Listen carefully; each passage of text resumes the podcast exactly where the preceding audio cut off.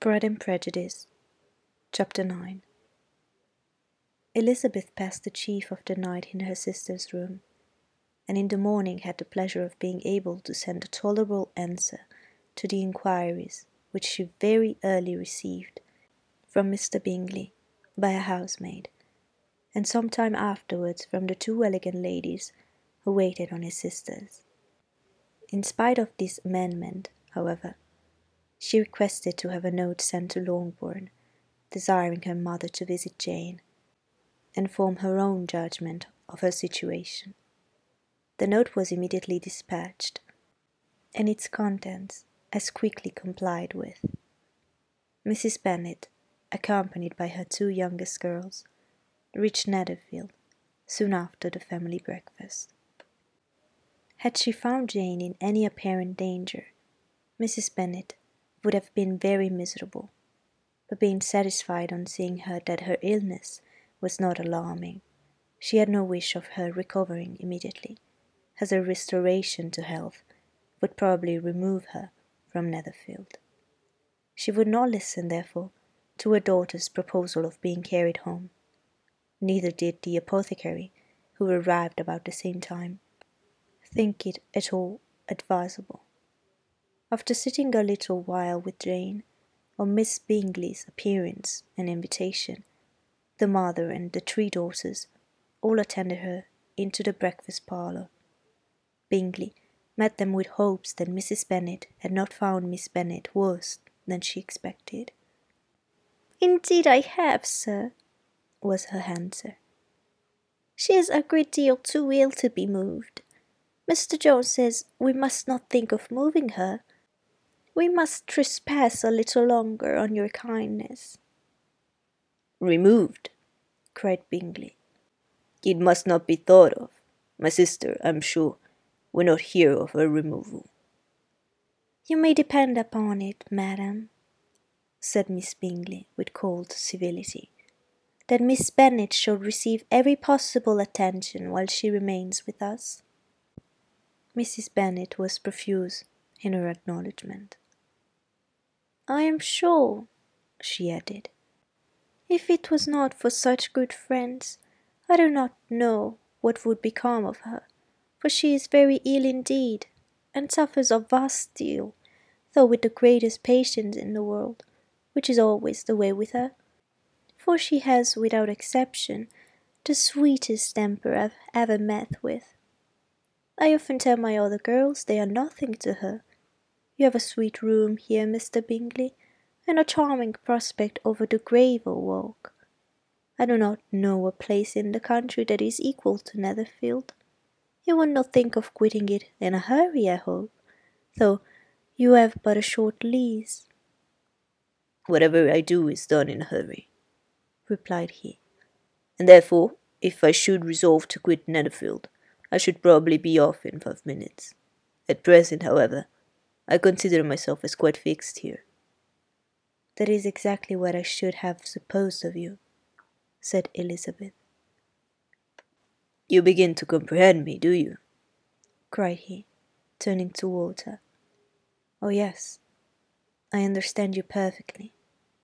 I wish I might take this for a compliment, but to be so easily seen through, I'm afraid is pitiful.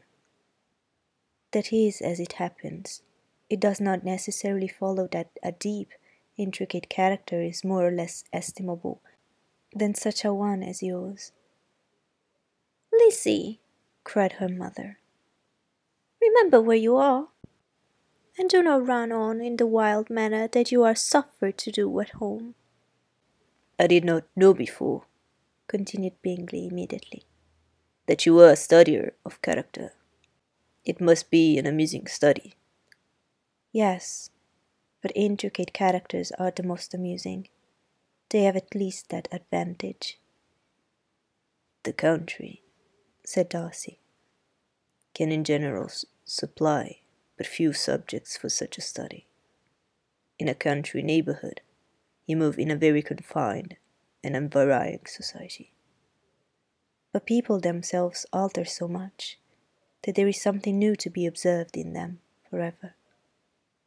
Yes, indeed, cried Mrs. Bennet, offended by his manner of mentioning a country neighbourhood.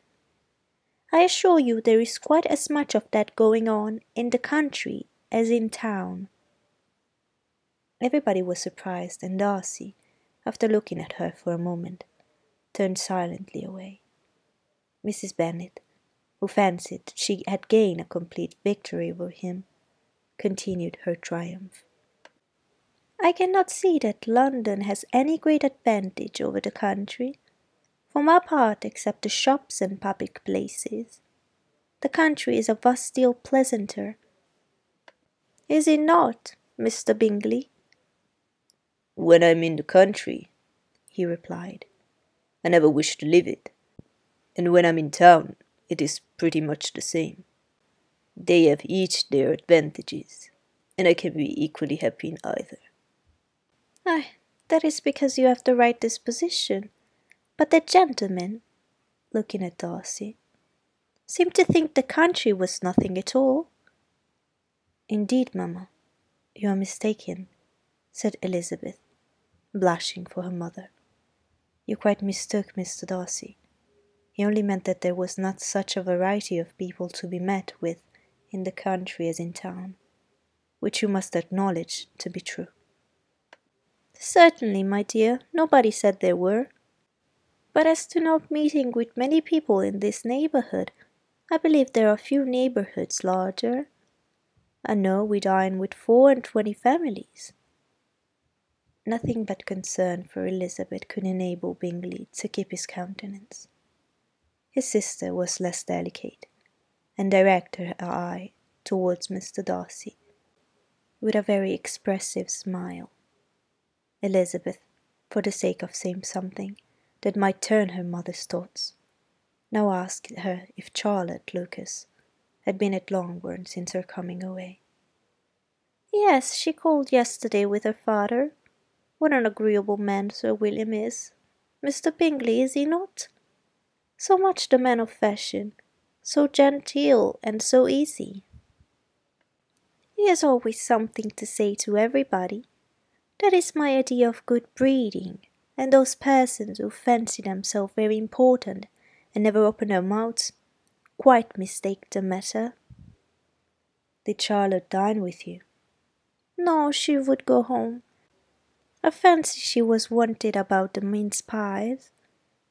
For my part, Mr. Bingley, I always keep servants that can do their own work.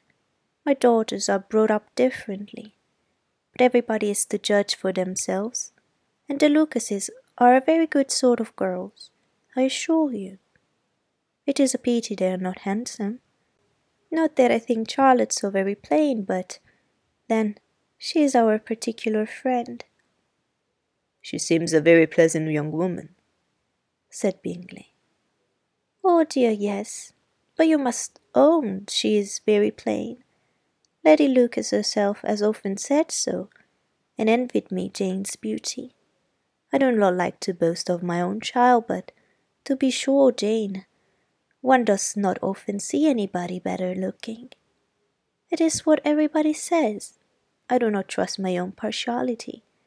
When she was only fifteen, there was a gentleman at my brother Gardiner's in town, so much in love with her that my sister in law was sure he would make her an offer before we came away.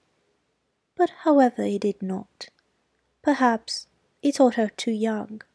However, he wrote some verses on her, and very pretty they were. And so ended his affection, said Elizabeth impatiently. There has been many a one a fancy, overcome in the same way. I wonder who first discovered the efficacy of poetry in driving away love. I have been used to consider poetry as the food of love, said Darcy. Of a fine, stout, healthy love it may. Everything nourishes what is strong already. But if it be only a slight, thin sort of inclination, I am convinced that one good sonnet we starve it entirely away. Darcy only smiled, and the general pause which ensued made Elizabeth tremble lest her mother should be exposing herself again. She longed to speak, but could think of nothing to say, and after a short silence, Mrs. Bennet began repeating her thanks to Mr. Bingley for his kindness to Jane, with an apology for troubling him also with Lizzie. Mr. Bingley was unaffectedly civil in his answer, and forced his younger sister to be civil also, and say what the occasion required. She performed her part, indeed, without much graciousness, but Mrs. Bennet was satisfied, and soon afterwards ordered her carriage. Upon this signal, the youngest of her daughters put herself forward. The two girls had been whispering to each other during the whole visit, and the result of it was that the youngest should tax Mr. Bingley with having promised on his first coming into the country to give a ball at Netherfield. Lydia was a stout, well grown girl of fifteen, with a fine complexion and good humoured countenance, a favourite with her mother, whose affection had brought her into the public eye at an early age.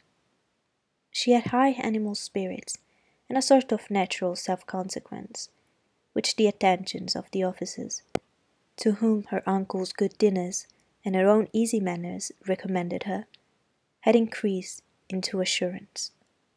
She was very equal, therefore, to address Mr. Bingley on the subject of the ball, and abruptly reminding him of his promise, adding that it would be the most shameful thing in the world if he did not keep it. His answer to this sudden attack was delightful to her mother's ear. I'm perfectly ready, I assure you, to keep my engagement, and when your sister is recovered you shall, if you please, name the very day of the ball. But you would not wish to be dancing while she is ill. Lydia declared herself satisfied.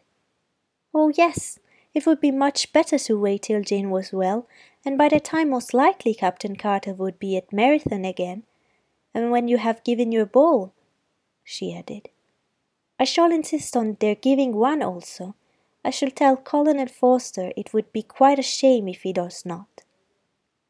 Mrs. Bennet and her daughters then departed, and Elizabeth returned instantly to Jane, leaving her own and her relations' behaviour to the remarks of the two ladies and Mr. Darcy, the latter of whom, however, could not be prevailed on to join in their censure of her in spite of all Miss Bingley's witticism on fine eyes.